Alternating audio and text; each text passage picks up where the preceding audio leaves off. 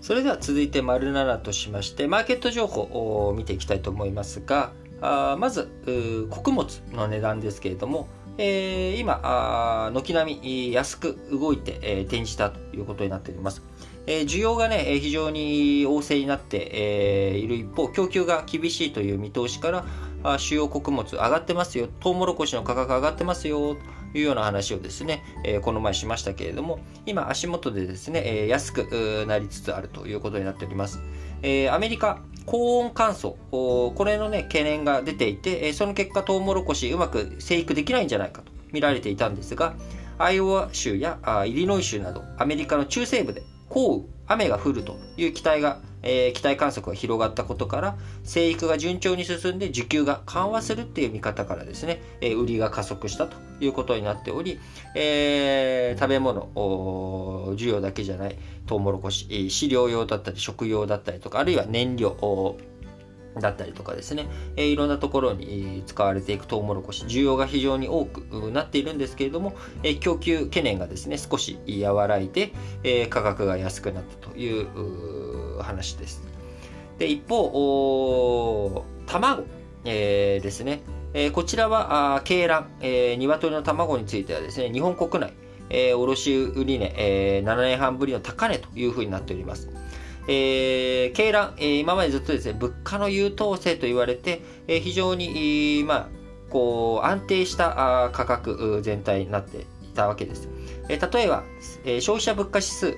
食料で見るとですね、1970年これを1とすると、2020年50年間の間にですね、3.48 と3倍以上、3.48 っていうぐらい、食料価格上がっているんですが、鶏の卵は 1.64 にとどまって、いたわけです。これどういうことかというと、みんな年々ね経済成長していくと、お給料とかお金の金額上がっていきますよねと。そうすると労働コストとかがかさんでいけば、当然食料価格というのも上がっていかなきゃいけない。それで1970年と比べて、鶏卵はそんなに上がっていないということはどういうことかというと、年々上昇するコストを吸収して安く供給するための生産を大規模化したりとかですね、いろんなやり方の工夫で、値段をあんまり上げずに済んでいると。ガリガリ君もね値段上げてないっていう意味では有名ですけれども、なるべくコストを吸収、どういうふうにしていくのか、効率よく生産していくことによって、値段を上げずに済むのかというところですが、鶏卵、鶏の卵はどうやってコストを吸収したかというと、今申し上げた通り生産をどんどん大規模化していくってことをやったわけですね。ところが生産を大規模化してしまうと何が起きるか、鶏がたくさんいるわけですよね。そこに鳥インフルエンザとかっていう疫病が蔓延しちゃうと、ドーンと一気にやられてしまう。で、今回鶏卵が7年半ぶりの高値になっているっていうところの一つの要因としては、鳥インフルエンザ、これが直撃したっていうことで、大規模な殺処分が起きてしまって供給不足になってしまったと。集約して大規模化して、効率よく鶏から卵を、取っていこうっていうこと、コストを下げていくっていうメリット確かにあったわけですが、こういった被害がドーンと出てきてしまった時のリスクもつきまとってしまうということ、これが今回よくわかる内容になっているのかなと思っております。また供給面だけじゃなくてですね、需要という意味でも、今まで長らく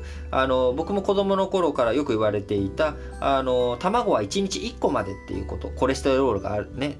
多いからということですが、健康な人は特に気にしなくてよいというふうに言われるようになって、2015年に、厚生労働省食事摂取基準でコレステロールの上限値、これを撤廃したということになって、卵タンパク摂取のねプロテインブームとかにも乗って需要が、どんどん増えてきている。なのに供給はさっき言った通り、ちょっと苦しかったりとかするっていう場面があると、価格今みたいにですね7年半ぶりの高値ということになって、しまっているということです。しっかりとですねこういった、経済の流れとか動きとか世の中動向、前もっていろいろとね値段がどうなるかっていうのは分かるの難しいですけれども、事後的にもこういったことをですね見ていくと、いろいろと今後役に立つんじゃないのかなと思っております。そしてもう一つ、鉄鉱石、鉄鉱石の価格もですね今およそ10年ぶりの高値となっております。中国活発な鉱材生産、こちらを背景に国際的なスポット価格、こちら春に高騰したことが響いて、値段が上がっているということになっております。鉄鉱石、中国を筆頭にですね、世界的に旺盛な需要が続いているということ、その一方で、生産活動についてはですね、ブラジルの方で、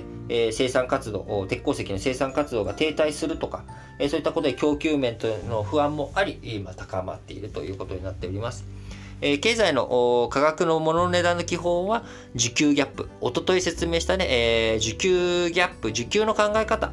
こちらをですね、いろんなところで見ていくときに、まず最初の第一補助線として見ていくと、非常にいろいろと整理がしやすくなる。で、時にその例外が起きたりとか、そういったケースを学んでいくっていうふうにすると、非常にいろいろと経済を見ていく目が養われるんじゃないかなと思っております。それでは次の話題に移ります。